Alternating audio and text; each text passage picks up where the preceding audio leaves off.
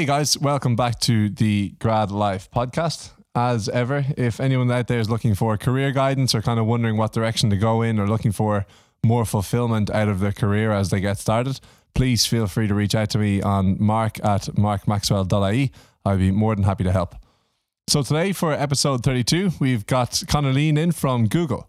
And um, he's actually from Stampify as well. He's got his own social enterprise with a team of four or five, There's five of us on. five Yeah. on Stampify. So Connor, thanks a million for coming in. Thanks, Mark, for having me. Um, so look, we're going to kind of follow your journey a bit through from Trinity and BESS into support into Google as a graduate. Yeah.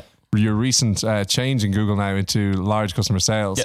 And then obviously focus on Stampify and what it's been like to set up a social enterprise. Yeah. How you put that team together or that team came together Hmm. and what the experience has been like. There's there's a fair bit to go through. Yeah, yeah. There's So a bit, yeah. um, you came into BESS. yeah. And did you specify? Do you specify anything in BESS? No, so um, after I completed my leaving cert, uh, started in BESS in first year. Um, so that's business economics, social studies.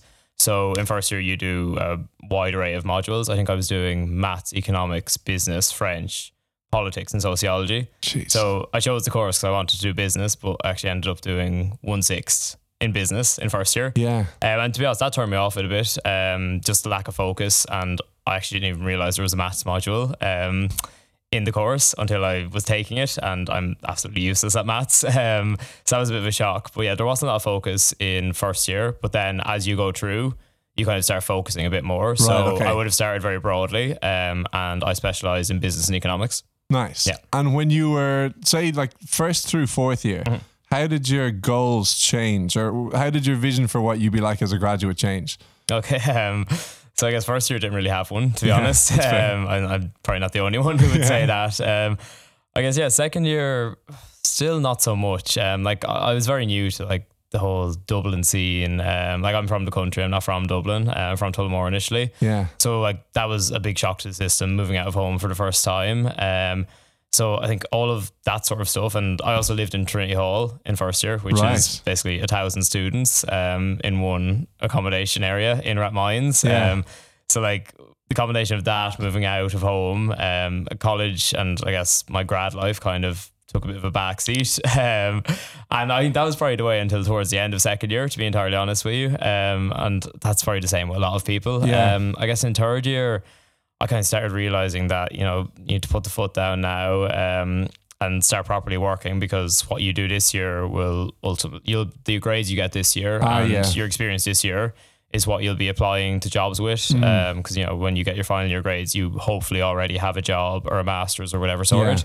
Um, so I guess I kind of started paying a lot more attention to what I wanted to do then. Um, I'd always kind of wanted to do something in business and I guess something entrepreneurial. I knew that. Um, so I got involved with the Trinity Entrepreneurial Society. Um, I became treasurer of that society in third year.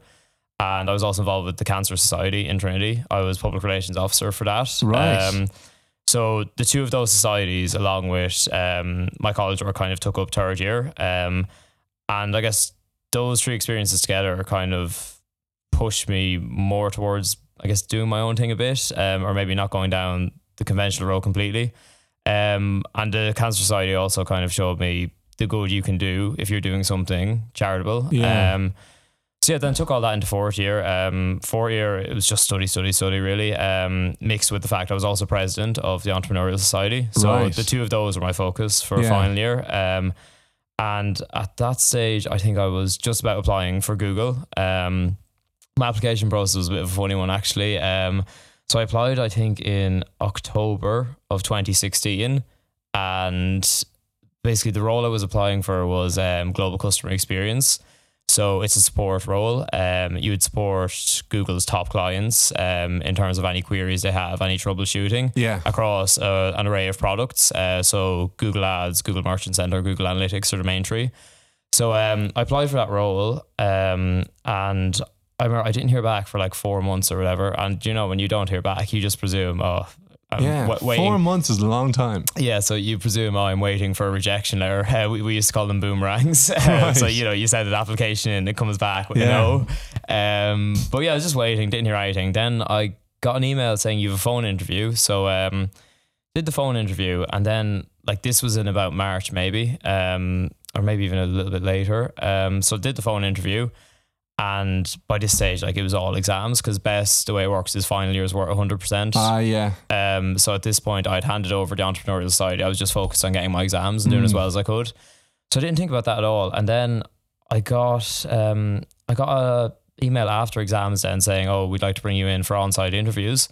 So that was June. Went in for interviews, uh, did those, and then went off on holidays to Central America, and um, didn't hear back for ages again. Like So, so, you finished college without a job.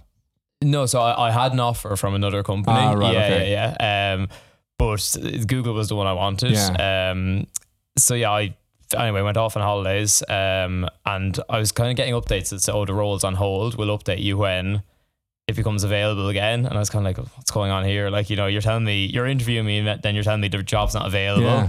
And I kind of was getting a bit not pissed off, like I was kind of like, "Oh, this probably isn't going to happen." Like, there's kind of the writings on the wall here. Um, and then we were in, I can't remember where exactly we were, maybe Guatemala or Nicaragua. And I got an email saying, Can you do an interview next week? And I was like, like It's just not possible. I can't. Um, they want to do a Skype interview, but like, you, you can't, you probably could do a Skype call there, but just like, I wasn't in the mindset to, Yeah, you know, right. take a few days off and prepare for an interview.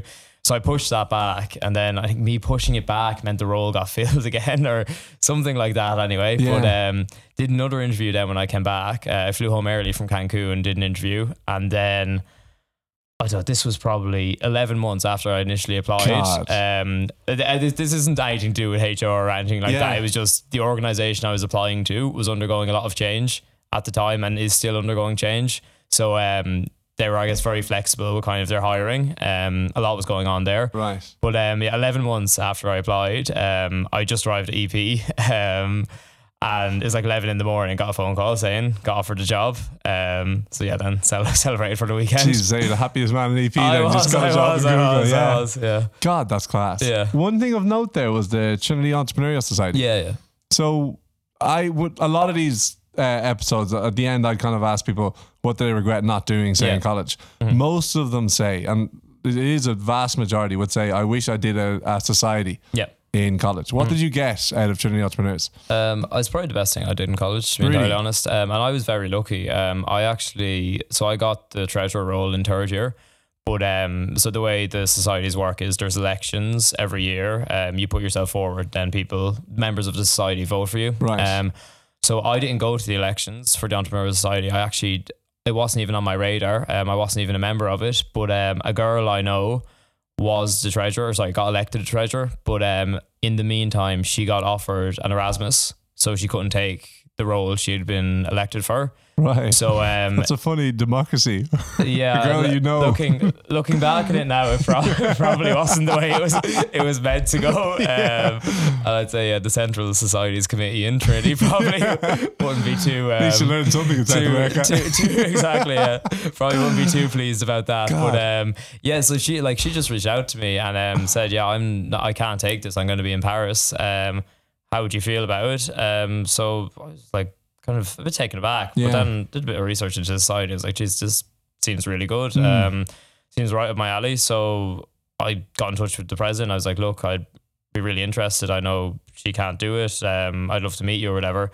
Met her for a coffee, had a chat, and then that was it. Um, so like in that regard, I was very lucky because if that hadn't happened, I probably would be one of the people who, if you had asked a question, you would ask there about do you want to regret or do you regret Yeah. anything in college, I would be saying yes. I should Yeah, have been more right. involved with societies. So it was just it was just a look. Um, yeah. Well, she obviously saw something in you as well. she, she did, she did, but um, like uh, the opportunity had passed. yeah. Um, like I should have been applying for the election in March or whatever, and it wasn't even on my radar. Um, so yeah, that part was lucky. And then the next year, I ran for president and got elected as president. Um, and yeah, that was it was just so rewarding. Yeah. Um, like you have a lot of responsibility. Um, yeah. So what do you do? What does the, the society actually do? so I guess we organized a few different, or sorry, we had a few different programs. So we had a Dragon's Den competition um, with ten thousand euro seed money. Um, we also had an incubator program. So we picked five student ideas at the start of the year and brought them through a six month program. Um, basically giving them talks, giving them access to various supports. We had a package built up for them. Um, and then at the end of that, they you know they did a pitch or whatever um, for more funding. Yeah, um, and brilliant. some of those are I can't remember. I can't remember the five of them now, but some of them are still going today, which is kind of really cool to see. Yeah. Um, what else did we do? We also did an, a TESS talk series. So that was just uh, we got entrepreneurs or leading business people in to give a talk. Um, I guess the main one of those was Michael O'Leary. Nice. So he came in at eight a.m. Um, on Friday, the second of December. so funny. Uh, before work, yeah, and um, he filled he filled the Ed Burke. So the Ed Burke's the biggest lecture hall in Trinity. Right. I think there's I can't remember the capacity. It's over 400 anyway, but we had we had to turn people away at the door at eight in the morning. Like you'd never get that for anything else in college. luck getting that for anything Um, else. But yeah, like there was safety stewards being like, "Look, you ca- like close those doors. You're not allowed to let anyone else in." That's and Um, so getting him in. yeah. that must have been some hustle because uh, he does love Trinity because he Yeah. does do I think a lecture he every does. as well. He does. He does. It's funny. The business school actually, uh, we were talking to them after, and they were like to us, "Oh, like we're actually like fair play on the Michael O'Leary talk, but we're actually a bit annoyed about it." I was like, "Oh crap! What we're after doing something now, didn't we?" I was just kind of thinking, "What have we done to annoy them?" Yeah. They were like, "We were trying to get him in for one of our talks, but he chose ye instead." ha. So he's like, "I'm only doing one appearance this year, and I want to do it with the Entrepreneurial Society." Right. Okay. Um, and how we got him was the closest thing to look, you could say. So I, I just um, typed out a letter, signed it, and sent it to him at, saying, We'd love to have you in. And um, that, that worked out funnily enough, actually, because I typed it, sent it to him over summer, and I just used the TESS address as you know the return address, Right. which is in Trinity College, not thinking. So I wasn't Oh, in Dublin yeah. for this. No, sorry, I was in Dublin, but like I wasn't in college for the summer. So I think his letter was resting in our postbox for like two months. Oh my God. Just there, and I remember Mark, um, who was the vice president of TESS and is also on Stampify with me now. You you know Mark. Yeah, yeah. Um, he was, I think he checked the post box one day because he was expecting something else. He's like, "Man, there's a letter from Michael O'Leary here. It's dated two months ago. He wants Oh to come in. Oh my in." God. Like I was kind of just holding my head in my hands, being like, "Oh, like we've really messed this one up." But um, no, we got back to him, and to be fair to him, he came in and was That's absolutely very gracious of him. Oh, it was, it was, and he was fantastic. Um, I've never seen someone, you know, control the room as much and just be so engaging. Um, Really? he's uh, like probably the best public speaker I've seen. Really? Yeah. Genuinely, yeah, yeah, yeah. That's Um, incredible. like I was properly captivated by it. Yeah. Um, so yeah, that was kind of, I guess, the highlight of our year with TESS. But then we did a few other programs, as said. yeah. Right. Yeah. that, they're they're pretty elaborate programs Yeah. as well. Yeah, yeah. Um. Do you, just out of interest, do you Yeah. remember what his main takeaway was? O'Leary's takeaway to students or young entrepreneurs? I think it was something along the lines of just get get up and go for it. Yeah. Right. Yeah, Yeah. he uh, certainly is a man to get up and go. Which is something that I definitely took on board, or it's Mm. definitely something that's been kind of instilled in me since. Um, but yeah, that was kind of the main thing as well. And I guess he was just kind of saying, look, you know, you have the potential. Um, why not do it? yeah. Yeah. I've always, since I was about maybe 14, I have just revered that guy because Yeah, it's yeah. unbelievable. His Yeah. energy, like his get up and go, is Yeah. phenomenal. Yeah, yeah. He's always just like, it's so Yeah. uh, anteed up basically all Yeah. the time. It's Yeah, yeah. amazing. Um, that's pretty cool. Yeah. So you did that, you then you applied at Google, you finally got into Google. Finally, yeah. And you go into the support role. Yeah. Did you choose support, or is that just the way Google do it? They they kind Um, of shepherd a lot of the no, grads into support. So no, I did. I applied for the support role. Um, so there's they're not graduate jobs, but they're the jobs that graduates go for. As in, they're not just grad roles. But um, there's one um sales role and then one support role. So I actually applied for the support role. Um, and that was the one I went into then. Yeah. Why did you do that instead of sales? Um, I guess it's a funny one now because I'm actually in sales. Yeah, that's um, although it's a, it's a different kind of sales. Um, I thought the support one just appealed to me a bit more. Like I'd done um some customer service roles before, or parts of the roles I'd done were customer service. Um, that kind of drew me to it a bit. I guess I didn't have any sales skills, so I was kind of thinking to myself, I'd like, would I be suited to this? And that was actually a mistake I made. I kind of looked at the two job specs and picked the one that was that I felt I would fit better into for them as Right. opposed to the one that would actually be a better fit for me. Yeah. If that makes sense. Yeah, yeah, That's, total that- sense. that's not to say that I would have been like sales would have worked better for me, Mm. but I guess I was just looking at what skills do I have for this and what one do I have for this. yeah, So when they're looking at my CV and they're interviewing me, which one, you know, will I look better for? yeah. Um, which kind is of playing defense rather than offense. there, exactly yeah. yeah. which is uh, like not that it's not backing yourself, but um, I was I guess I was just a bit worried that they were going to look and be like he's no real formal sales experience, Yeah. um, which actually like with the role isn't the case at all. But I didn't know that at the time, Right. um, which is probably some advice I give to anyone Yeah, out there looking. Um, companies like you know. There's always these stated skills you need to have or whatever, but they're not written in stone. Yeah. Um, especially with a company like Google. Um, I guess uh, one thing that did draw me to the support role though was I kind of saw it as a better opportunity to learn more about the product, That's a huge thing in which yeah, w- which it was. Um, so I spent a year and I think six months in the end in that role. Um, and you're just exposed to the product Mm. all day long, um, which is huge. Like even the, I'm gone into large customer sales now, um, which is more of a relationship based role. Uh, you five, so I have five clients, um, say, but the sales role I would have started in if I took it, you'd have I don't know maybe sixty clients or something like that. Yeah. Um, so yeah, I guess the support role has stood to me a lot because you need to know what you're selling, and it's uh, selling is kind of the role I'm in now. It's not like a traditional sales role, but you still need to be able to talk about the product and illustrate how it would benefit clients, um, which the support role has kind of equipped me with. Yeah. Yeah. It's funny. I was actually talking to a guy today Mhm. about um, he was in recruitment and he was saying he wanted to go into software sales. And I said, kind of like, why? Recruitment is sales, basically. He Mhm. said, yeah, it is, but there's no complexity to it. And he said it gets very boring very quickly because all you're doing is the sales part and there's no real intellectual stimulation there. Yeah, And that he wanted that, yeah, but that he was worried that he wouldn't get into a software sales role because he's never had that. yeah. And so by the same logic, yeah, yeah, within Google or any tech company, starting off in support and getting that really technical, like the deep familiarity with the with the Mm-hmm. Yeah. product can be really useful to go into a sales role then and you can be really successful in the sales role because you're really independent. You don't need any engineers to support you or whatever the case exactly. may be. Yeah. Yeah, very good. So that was actually a very good strategy in the end. It was, yeah. I, I'm like I- I'm telling it in hindsight. Sure, of course. Yeah, it yeah, wasn't yeah. like I, I wasn't like, oh, I go do this for a year and a half. I'll be really good. Yeah. uh, in terms of prog knowledge, then I'm going to move to LCS. Um, a lot of it did kind of fall into place, um, but things like that usually do. yeah, Um, for sure. But I, I, I'm more thinking like if it was me, say, and I didn't apply to Google because this is how stupid I was. I didn't apply to Google because I thought you needed to know how to code. That was like I didn't know Yeah. there was anything else. Yeah, and uh, I would have gone for the sales instead of support. I'd just be inclined that way. yeah, But if there's any young versions of me out there, it's good for them to learn that the support role would actually be a really good medium term to long term Yeah. strategy into sales. completely. Yeah, and Yeah. I, I guess one thing like so the role like the support role kind of. Like it's in the name. It is a support role. You're supporting Mm. sales or kind of the broader org. So and this isn't exclusive to Google. This is in a good few different companies. Um, sometimes it would be not looked down on, but sometimes you're kind of seen as Well, it's not as sexy. exactly, yeah, traditionally. exactly, exactly, and you're kind of seen as you know a compliment to Yeah. what's going on. Like, um, but yeah, I guess my time in it kind of it did change my view on that, um, and it did definitely show me how much there is to learn from it. Yeah. Yeah, Yeah, there's so support isn't traditionally as sexy, but one way to kind of look at it is if you've got like new business is Mhm. deemed to be well in some places I don't know where in the big companies, but Yeah. uh, uh, it can be deemed as being sexy, yeah, and you win a contract for a million dollars. If the support and so the impact you've made is a million, and Mm. that looks really good and Yeah. cool. If the support person screws up on a twenty million dollar contract, which is probably what you guys are dealing with in the large customer area, yeah, that's going to cost the company a whole lot more Yeah, than yeah. the salesperson Yeah. not doing their job. yeah, And so your impact and support in terms of retaining revenue, yeah, which is the fuel that the whole thing runs on, yeah. uh, it's not to be overlooked.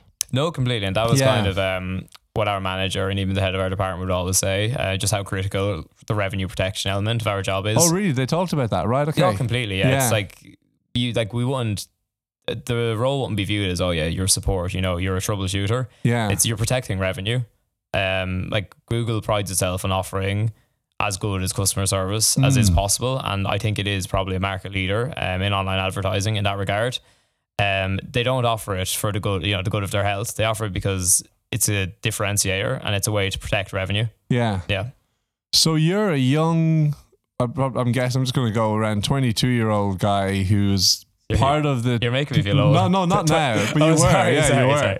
sorry. um, geez, you're looking a long way from 22. but you were a young 22 year old guy, come out of the Trinity Entrepreneur Yeah. Society, yeah really kind of bustling with entrepreneurial spirit, and then you go into the biggest company in the world. yeah Is there a, uh, uh, a disillusionment or anything like? Is there a gap still to be filled for an entrepreneurial spirit in a big company like that? Um, no, I, I, to be fair to Google, um, like, so with the job I was doing, um, your core role would be, it's usually said maybe 80 20, but it would work out as you'd have a bit more than even 20% time to do projects um, or other things. And there's so much going on in Google in terms of entrepreneurship that um, you can have both. if that makes sense. That's not to say that you know you're going to work for Google and start your own company. Um, which is actually Yeah, what I did. but um, no, like you know what I mean. Um, but there's a lot of scope to actually um, do entrepreneurial stuff within Google. Say, for example, the Adopt a Startup program, which is a fantastic program, um, run internally. I think twice every year. Uh, anyone can apply to be a mentor to that, and with that, you get to work with an up and coming startup in Dublin. Um, so while you're in this big corporation and you know you're solving big problems, um, you can spend that twenty percent actually working with this small company who might have five employees, and you actually hear what their issues are and get to work with them to solve them. Yeah. Um, and that's just one program. There's definitely Google's very good with regards to allowing you to bring your interest into the company and actually Yeah, work on them. Yeah. So I was there. I was in Google for 19 months, Mm-hmm. Yeah. and I left to go to South America. Yeah. And people always ask, or maybe assume, that I left Google to go and find myself. but the answer is actually that I found myself in Google. Yeah. Because there's so much going on in there. Yeah, yeah. There's so many different stimuli. Like every, if you've got an interest, Yeah. someone else in Google has set up a group or Oh, something it's, for it's, that. it's overwhelming. It's Yeah. insane. yeah, yeah, And so for people who don't know what they want to do, yeah. there couldn't be a better place Oh, completely because agree. you're meeting you firstly any inkling of an interest that you have like i got into salsa dancing when i was in sydney and there was a salsa dancing group in sydney in Yeah. google sydney every Yeah. tuesday like it was ridiculous that Yeah. there's everything so whatever inkling of an interest you develop it can be pursued Yeah. and uh and bred in in google Mm-hmm. and then also no matter how confused you are you have access to a lot of people who have been equally confused in a similar way Yeah. and you can go and ease the culture is such that you can say hey can i have a coffee or whatever Yeah. and off you go Yeah. Uh, it's pretty remarkable like that so there, it- there isn't a better place to find yourself Yeah, no, I, agree with that. Um, and kind of as you touched on there, it's the, the people. I know it's cliche, but like the people are amazing. Um, they go out of their way to help you, and you're saying, as you're saying, like you can ping more or less anyone in the Yeah. company within reason. Like you know, you can't be pinging Sundar or whatever, but um, you can ping more or less anyone saying, "Hey, what's up? Uh, could I pop some time into your calendar for a coffee?" And you'll never be told no. yeah You might be told, "I'm not that free this week or next week," but know, people will meet you, um, which is just the beauty of it. it's remarkable it really is um, so within that then and I'm, I'm trying to kind of piece together the Stampify story so so far we've got two clues Yeah. you had the entrepreneurial spirit and then you were involved in the cancer society Yeah. so you did have this uh, social conscience already developed Yeah. and maybe a desire to help people etc Yeah. So you reconcile the two with Stampify, but Yeah. you like, what's your version of the Stampify story? How did it start, and how did you guys come together? How did the mission get developed, etc. Yeah, sure thing. Um, I've told this story about a hundred times now. I, I nearly have it off my head, but um, Stampify, the idea came from um, it was during my third year summer. I was doing an internship in another company, um, and it was project based work. So our project was coming to a close um, on like a Friday, I think, and this was a Thursday evening. So we were in quite late, and then had to be in quite early the next morning. Was it like an Um, accounting thing or so it was it, it was Accenture, Right, okay. Um, but I, I wasn't. It wasn't the typical Accenture experience. So I was working in their Center for Innovation. Oh, yeah. um, which The is in the docks now. Yeah. But that was before that building uh, was opened. So it was in just in Grand Canal. Ah, right. Um, and Grand Canal House is what it's called. Right. So it's just a temporary workspace. Uh, I think there's like hundred employees there. Nice. But um, it was it was a really good internship, and I had an absolutely fantastic time there. Um, but yeah, it was was in late enough Thursday. Had to be in early again on Friday. Um, so I was cycling home down the canal, and I was going to get a burrito in Tolteca. Um, Solid choice. uh, it is, yeah, it is, it is. Um, so went in anyway, ordered my burrito, uh, pulled my wallet out, and went to pay, and noticed I had a loyalty card there. I think this was back when they had the swipe loyalty cards. Um, right. I think I, I think that was it. I could be wrong in saying that, but anyway, pull out my loyalty card and handed it to your one. And um, she scanned it or looked at it and was like, "Oh, you actually have a free burrito." So I was like, "Unreal, happy days." Um, I didn't even realize I had one. Was willing to pay Yeah. her. Was ready to pay her. So I took the burrito anyway. Uh, got back on my bike and was cycling home. Um, was cycling down the canal and I saw a member of the homeless on the side of the street. Um, just sitting there, and I'm not going to say I stopped at the time and gave him the burrito or anything because I didn't. I just kept cycling. Um, I got home and I was sitting at the table eating it, and I was just thinking to myself, like, there's something wrong there. Like you had this burrito, you were going to pay for it. Um, it was going to like you didn't realize you had it free. You didn't need it for free. You'd bought the previous nine or whatever it is, you can afford to buy the tent. Um, but then the flip side is not to make assumptions. There's this man who could probably do it a bit more. So I was just kind of thinking of the dynamics of loyalty systems, um, how people don't really care about them. Uh, like really, like as in, you know, people carry like 10 loyalty cards. If you lose your loyalty card, you're not going to be pulling your hair out. Yeah. They're kind of a bonus. And like even like there's so many times I'd be like using them infrequently. Like I go to Boojum and I just forget to use my loyalty card. You know, they're just kind of there. I'm not Um, hearing any loyalty there, so I'll take it a Boojum. yeah, yeah, you're right Yeah. though. People do take it for granted. They and it's do, not yeah. a big deal to them if No. they get an extra coffee or burrito or Not at all, not at all. Um, so yeah, I was just thinking of that, and then thinking the flip side is that um, for say coffee shops or restaurants, um, there's a cost there. So there is the cost of actually say we'll use burritos for example. There's a cost of making a burrito, which I don't know exactly how much that would cost, but you know the tortilla, the meat, the rice, the salsa, etc. But then there's the second cost, which is the opportunity cost. So when I redeem my loyalty card, um, I'm no longer paying for a burrito. So when I get that for free, that's revenue forgotten for um, say the burrito bar. So I talk about those costs, and then also so by thinking about those costs, you can see the actual cost, which is a lot more than say if it were coffee, it might be twenty cent, but the opportunity cost of a cup of coffee for free is like three euro. Yeah. So I kind of thought that it's not just the physical costs, and there's actually a lot more here. Um, so I guess I I thought about that for a lot, like a lot that night. I kind of stayed up till about two or that, just kind of thinking about it and writing different stuff down. And the idea was a lot different uh, than what it is now, but that was kind of the core of the idea, that experience, and then how loyalty cards might be used for good. Um, this was quite late in the summer, so I I think I was back in college like three weeks later, uh, in final year, as I said. So I didn't have any time to really pursue it with exams and also the entrepreneurial society. So um, I just put it on the back burner for about a year. Right. Yeah, You just had this thing in your head yeah. bouncing around that you wanted, like a little itch you wanted to scratch. Oh but- yeah, I, I did. Like I was, it, it was annoying me a bit, but like I just I didn't have the time. Yeah. Um, and if if I tried to start that, um, it would have been at the expense of one of the other two. You- well, you were in Yeah. TESS and you Yeah. had the exams. To Yeah, so yeah, yeah, so, fair enough. yeah. I, I wanted to focus on the two of them. Yeah. But um, I went away on holidays then to Central America after exams. Yeah. And um, wh- after I got my offer for Google, I had two months before I started. So the start date was a good bit later than other people. Nice. Um, so I was just I didn't have a house sorted in Dublin at this stage, so I was just sitting in Tullamore um by myself, uh, watching Netflix for about the first week, Right. and then I was just getting bored, uh, sitting at home. None of my friends were there; they're all up Yeah. in Dublin. Um, so I just kind of said to myself, "Look, you've always said you wanted to do something entrepreneurial. You have this idea, and you've the guts of two months sitting at home in Tullamore. Um, do it. Like you know, Mm. there's why why wouldn't you do it?" Very worst worst case scenario, it absolutely flops. It's not even going to be a flop because you know nobody's going to know about it. But um, you know nothing becomes of it, and you probably learn a thing or two about what it takes to actually I don't know design a logo or Yeah.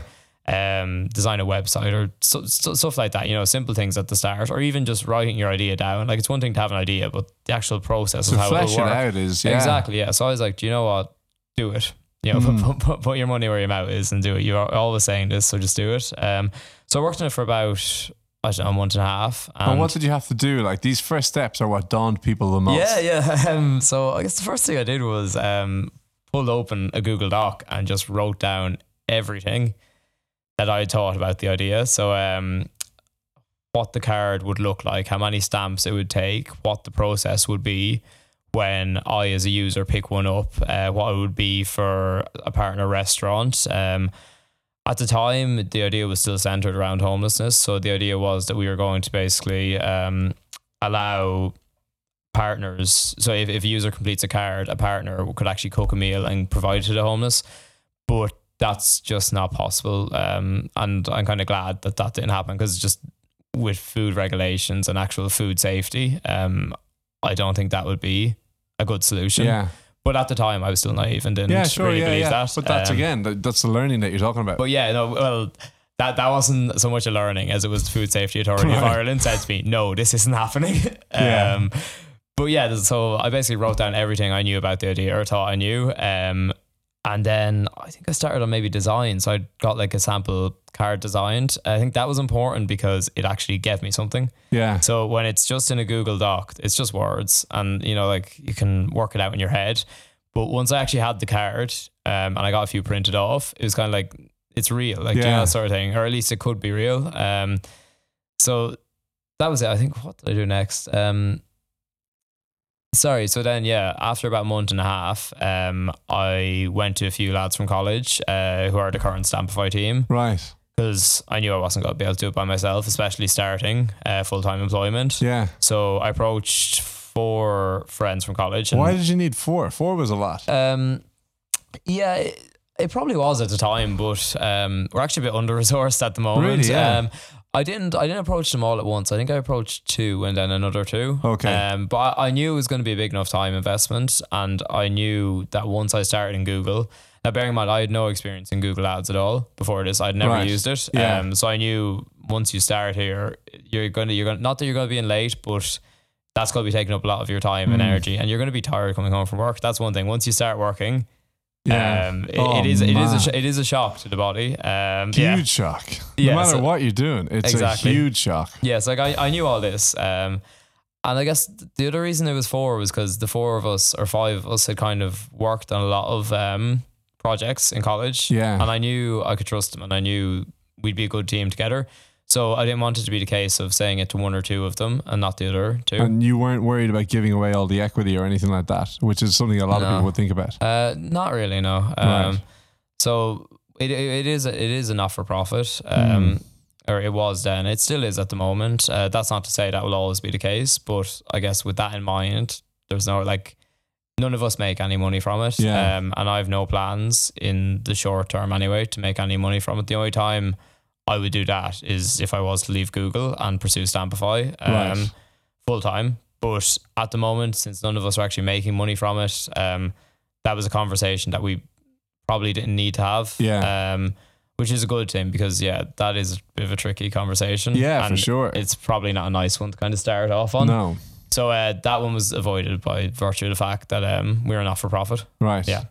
So this whole idea, and we actually had someone on um, Stephen Keenan last week Yeah. coming on talking about microfinancing. I don't know if you've kind of come across that much, but it's a really cool model. Yeah. And it fits under the whole social enterprise thing. Yeah. Uh, which I have been maybe you could say obsessed with for Yeah. about four years. Mhm. And so Yeah, to so give that's, people that's where we met. Um, yeah, we at- met it. Yeah, and I just showed up at that Yeah, night because I wanted yeah. to see what social enterprises were going yeah. on. So the idea of a social enterprise, guys, is that you've got a spectrum, three different things on it. Far right, you've got a business that makes money and makes shareholders wealthy. Far left, you've got a charity that doesn't make money and relies on donation. In the middle, you got a social enterprise that looks like a business structurally, so it makes its own money and uh, it charges people and it, it has a balance sheet, etc. But it does so with the view and with the mission of giving a good chunk of that money at least to a cause or to a charity.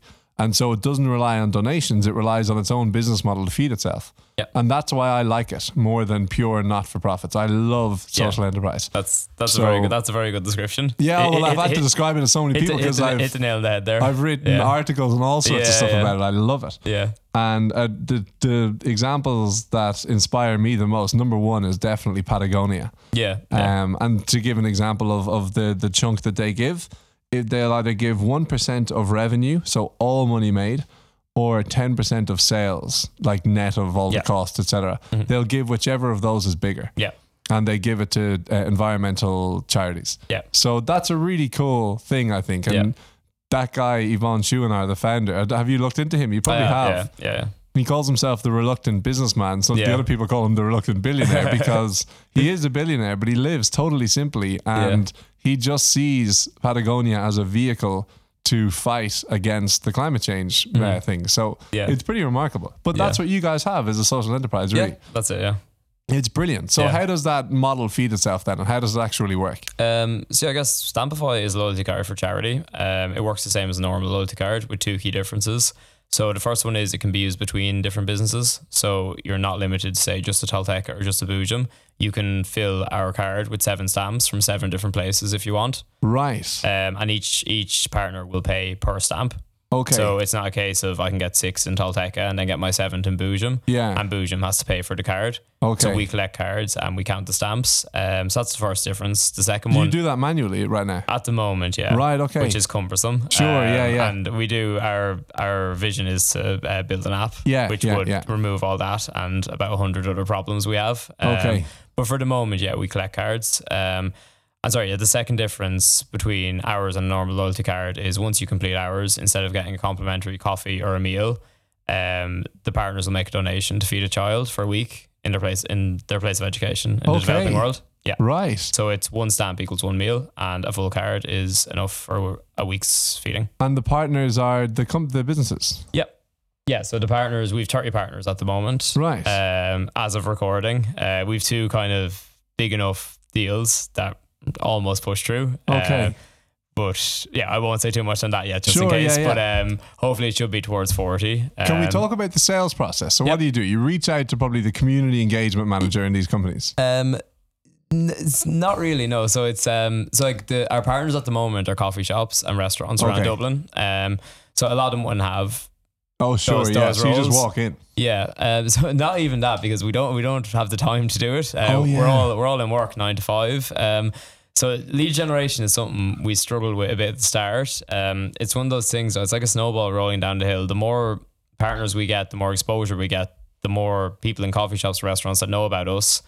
And then I guess one, the easier our pitch is, but then also the more they actually get in touch with us. Okay. So um, I guess for our partners, it's a mix of them reaching out to us, which is obviously the best situation because they're eager, they want to get on board. It's very, it's not even a sale. It's just you know you give them a quick call, have a conversation, yeah. and set them up. Uh, for lead generation, we rely a good bit on personal contacts or friends of friends. Um, and then otherwise we have done some cold calling, but it's like it just just doesn't really work that well Yeah, because okay. if even if I was to walk into a coffee shop, I talk to an employee who would love the idea because you know Mm. it's it's something charitable. No one's gonna tell you to f Yeah. off. Um, but they're so far away from the decision maker that even if I ask her to pass on something, she'll give it to the manager who probably won't read it and won't Yeah. care because he hasn't spoken to me and she had no offense to whoever the priest is, but they probably have to explain it right. Yeah. And he'll have 10 questions that they won't be able to answer. But even if it gets by her or by the manager,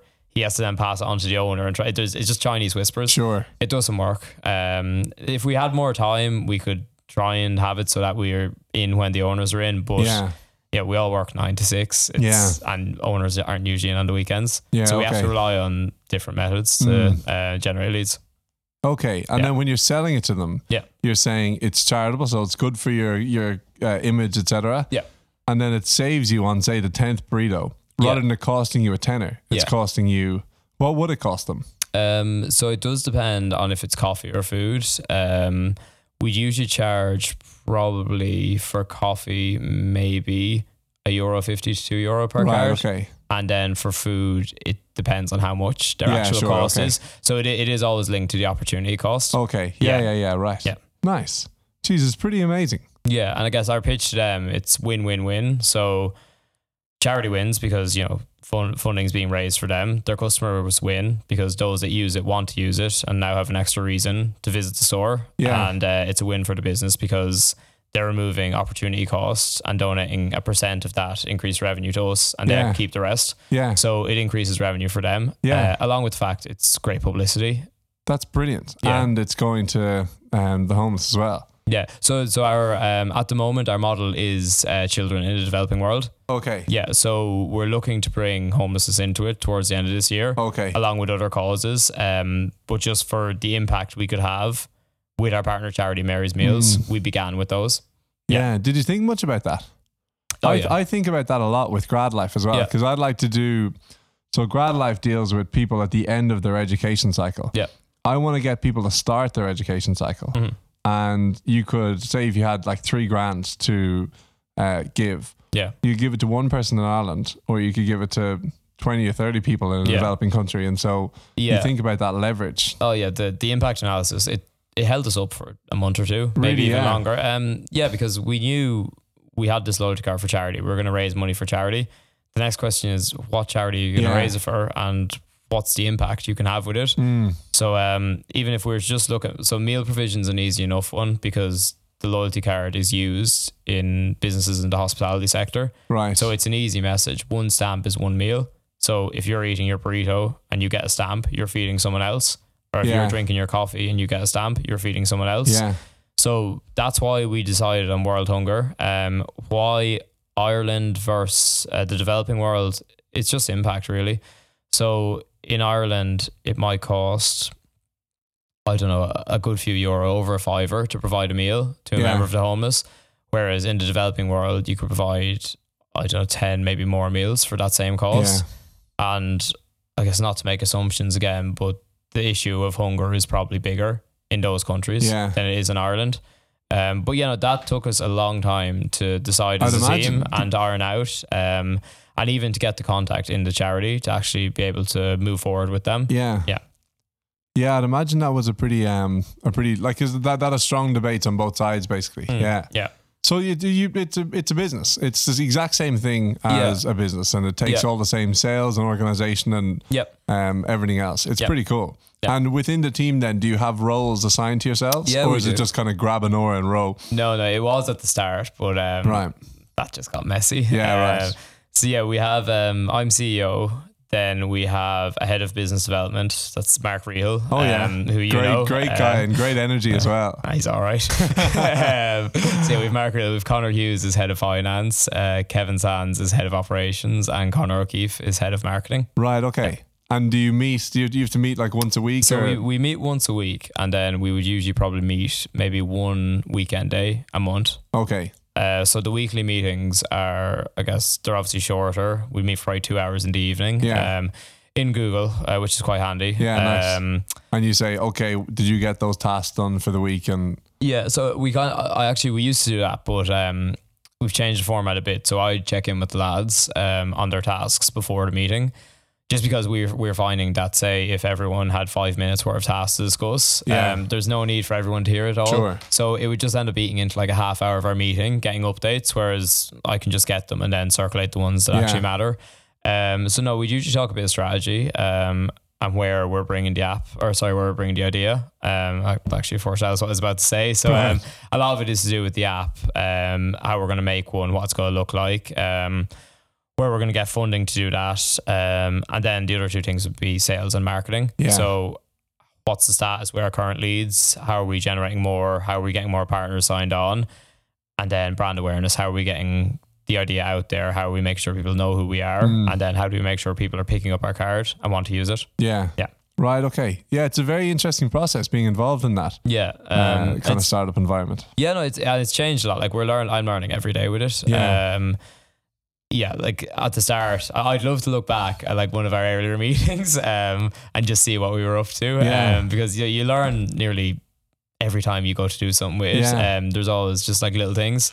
Like it's been a fantastic experience. And Yeah, I'd I'm sure the lads would say the same. And it's been doing, like, you can kind of, I can vouch for the fact that it's been doing really well. You hear people talking about it and this sort of thing as well. Uh, So it's really growing legs. Yeah, no, um, we're quite happy with how it's gone so far. So we're six months in. Uh, we've 30 partners at the moment, as I was saying. Yeah. And uh, we've provided roughly 15,000 meals. Right, okay. Yeah. 15,000 meals. Yeah. That's amazing. Yeah. If Yeah. you stopped now, you Yeah. would walk away being someone who Yeah. fed 15,000 people who otherwise wouldn't have been fed that time. Like, Yeah, it's pretty yeah. nuts. It's, It- no, it's we're really happy with how it's gone. Yeah. Um, but yeah, the goal is just to keep growing. yeah, Um, sure.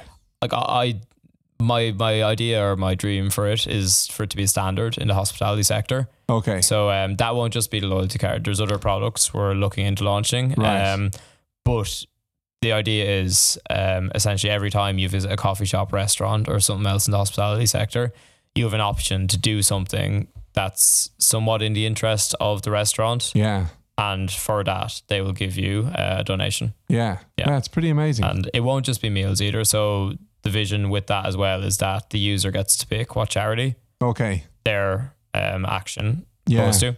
And can yeah. you share what other products or is that kind of high level? Um, no, no wraps it's, at the so we're looking um, at a buy one feed one program. Right. Um, That's like Tom's shoes then. Kind of, yeah, Yeah. for for restaurants. Um, that's something we've done a bit of a feasibility study into. Um, we'll hopefully be launching a trial. mm, What's it now? May maybe in June, but I'd say probably Right. in July. Um, and if that goes well, we'd look to roll that out Yeah. because with the loyalty card, it's very like lunch spots and coffee shop based. Like not many actual restaurants have loyalty cards. Right. So it's a huge change for us to try and pitch that Yeah, sure. Yeah. So I think it's better to have Stampify as the brand and then our loyalty card for the lunch spots and the coffee shops yeah. and another product for the restaurants. It's brilliant. I love Yeah. like geez, you're being pretty aggressive with it. Like you're Um, going yeah, for it. I, yeah. I think I think we've quite a good opportunity. Um, and just with the momentum we have, I, I it, it it seems like the right decision. yeah. That's but again, like there's so many things with that as well. Like we find it like not that we lose focus, but it's really hard to know yourself. Right, so the loyalty card's doing well, uh, and bearing in mind we've limited enough resources. Yeah. We have this idea for a new product. We think it's going to do great and could even have more impact than our loyalty card. Which do we focus on? Yeah. because if you do one, you're probably going to drop the ball a bit on, on Sure. the other.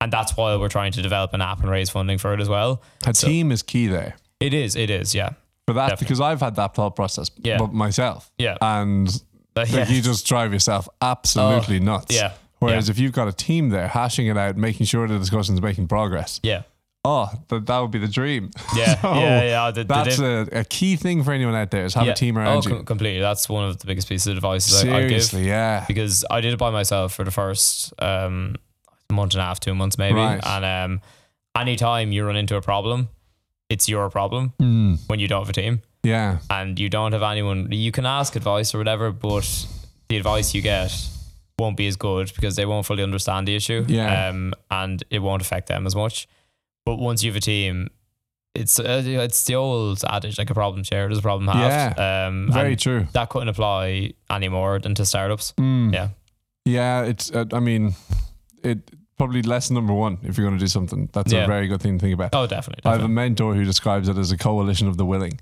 yeah and I'd say like, no, no, I need someone with this skill, then someone with that skill. He's like, it doesn't matter. Just get anyone who is who is willing, anyone who is yeah uh, driven to help solve this problem. Yeah. Get them on on the Yeah. boat, and Uh, then go from there. I'd agree with that yeah Yeah. Yeah. So there's a lot of grads out there who are working very good jobs Mm-hmm. And say making good money and have nice lives and all this sort of stuff, but there's something missing. Mhm. And I've been exactly that when I was in the bank. And I realized I needed to do something good. I needed Yeah. to do something not for myself, something for others, something contributional. Mm-hmm. Uh, and they're thinking, but hang on, I'm pretty busy. I've got enough on my plate. How do you fit this into your life? It's going to take discipline and routine, I'm, I'd imagine. yeah um, So you have your weekly meeting, yeah bar like come hell or high water is that gonna happen on say a monday night or whatever So yeah, we don't have a fixed date. um, Okay. just because we do have you know there's different events on or whatever. Sure. Or say like Mark works. mark works in Lidl right he works in Lidl, Yeah. but um, sometimes he wouldn't be in Dublin. Okay. Um, it depends what district he has. So we are flexible with day. Uh, we would meet every week, barring you know someone's on holidays and another Sure. person can't make it. Um, but yeah, we'd meet every week. Um, like it's, it's tough enough. Um, like people talk a lot about work life balance. Like um, mine is work Stampify balance. Um, to be honest, uh, like I'd work on it every evening and probably a good few hours in the weekend. Really, yeah. Um, yeah, more recently, yeah, um, because I really do believe in it, Yeah. um, and I just I don't want to look back and be like to myself, oh, you could like you could have made this a thing, Yeah. but you've missed the opportunity because you didn't put enough work in. yeah Um, how which, many hours would you do in the evening on it then Um, it depends on I guess what's due or whatever, but probably at least one or two right every evening. Um, after work and then weekends. Like if, if I go home for the weekend, all I do is Stampify. really Yeah. Um, and I, I'm happy to do it. Like I, I enjoy it. It's a um, passion. and it's extremely rewarding. Yeah. Um, it's, it's an addiction. yeah Yeah. Um,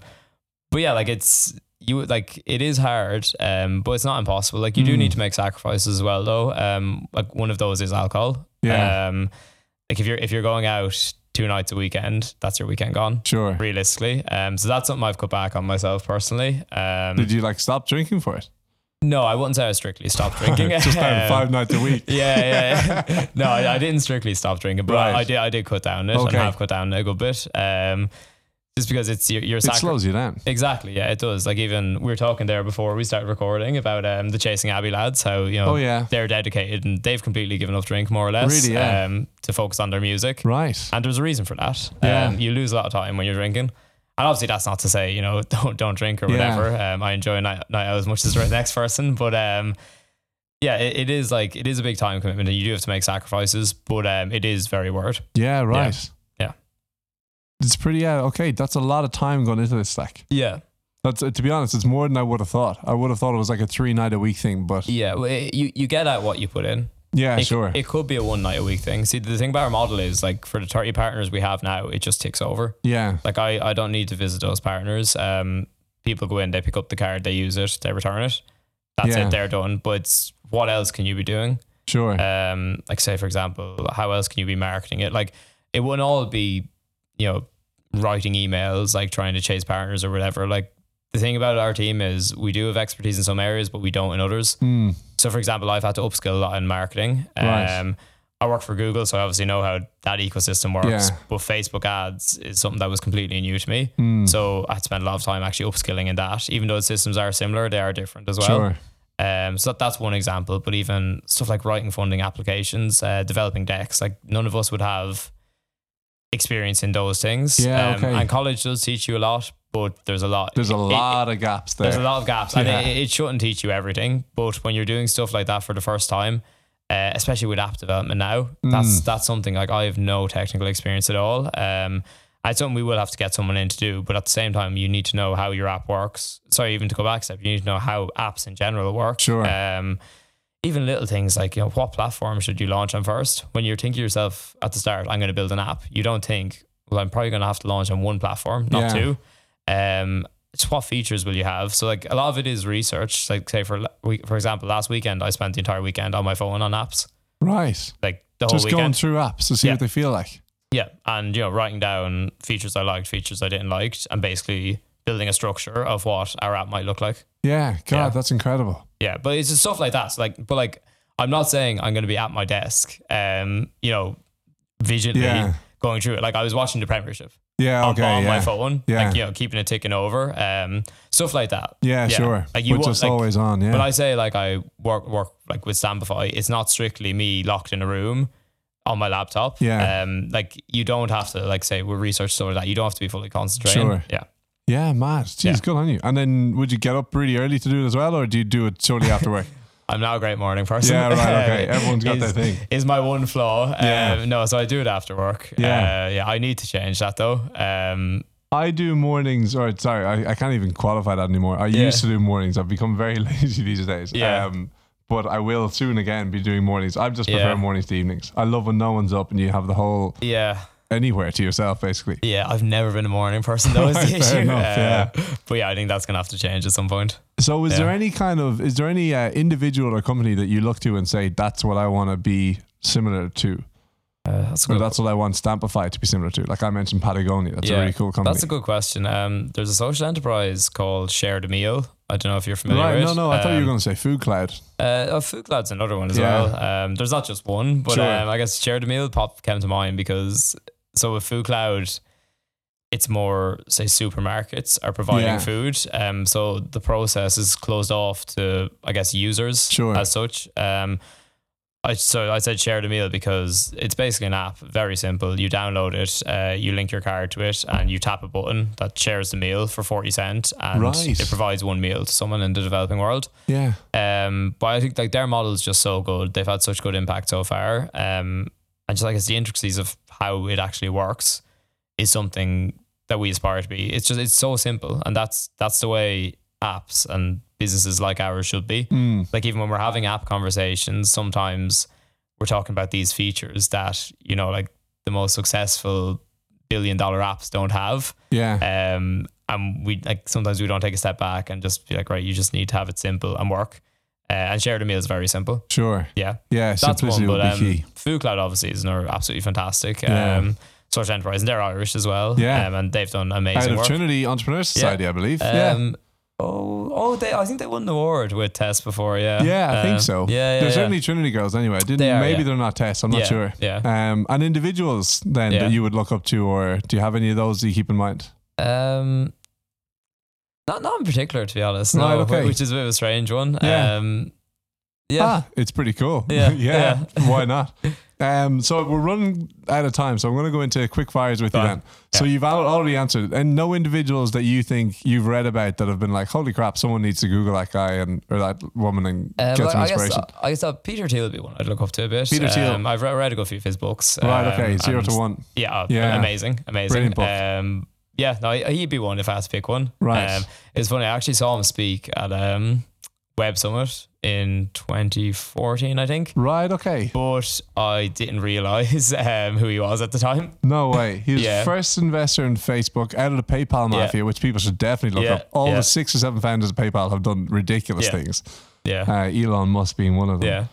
yeah, Um, what? And then he's just one of the most successful VCs in the world. Yeah. He's getting really politically embroiled these days. yeah. Um, he's a big Trump fan and all this sort of stuff. I think. yeah, I wouldn't follow him for that now. Yeah, right, Um, yeah. yeah. But uh, no, he, he'd be one if I had to pick one. Yeah. um, yeah. Fair enough. Um, is there anything you wish you did in college that you didn't do? Um, that's a tough one because I guess I did the society. yeah, you thing. did, but it was Uh, nerdy. Yes.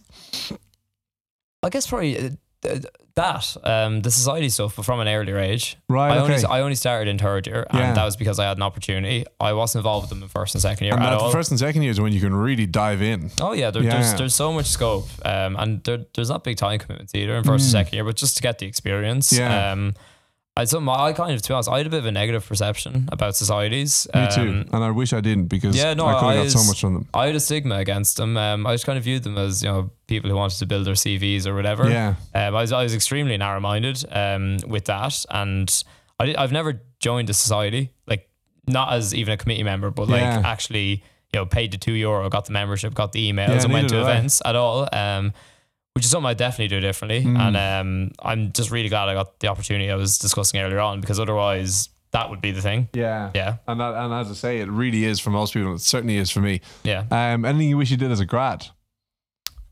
Um, that's a tough one again because um, Well, you've been doing the Yeah. thing that most people would say they wish they did. Yeah.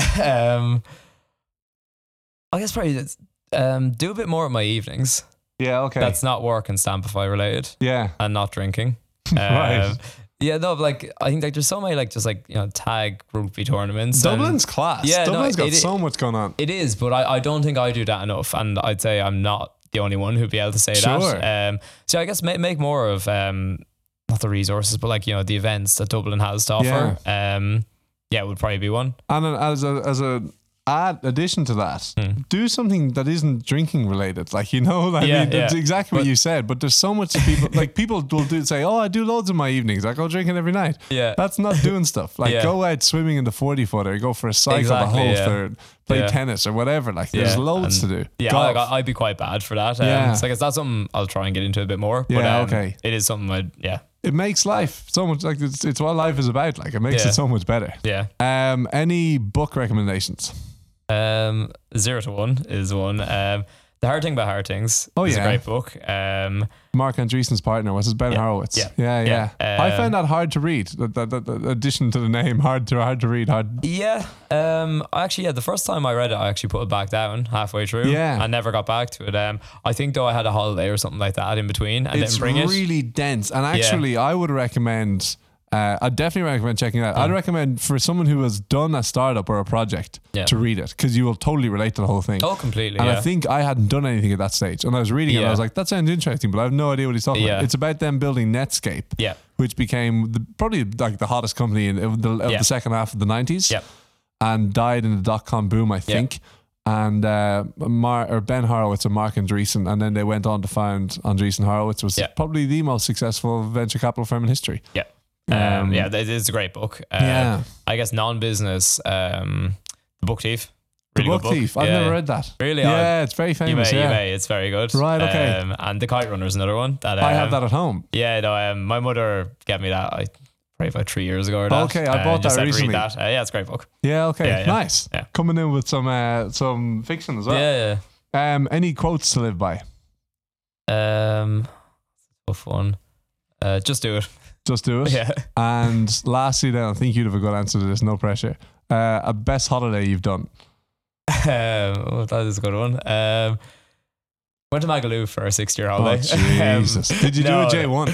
No, I didn't do J one. Sorry, Right. that's that's my biggest regret in college. Yeah, okay. yeah I was just thinking academic and societies. Yeah, Yeah. not doing J one is my Yeah, biggest regret. J one's key. Yeah, I've been to America a good few times, um, before and after, but um, yeah, not doing J one.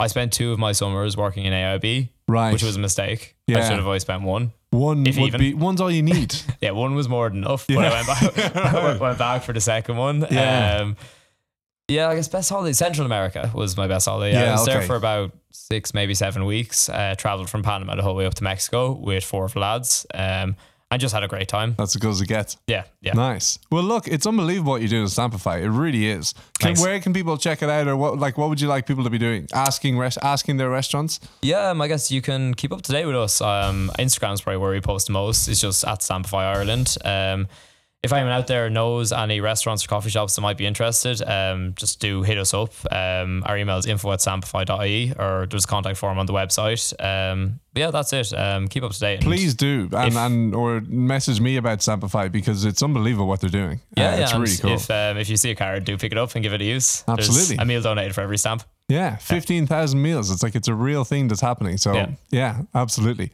Well, look, thanks a million for coming on. It's been great. Thanks great. much for having me, Mark. Really Cheers. appreciate it.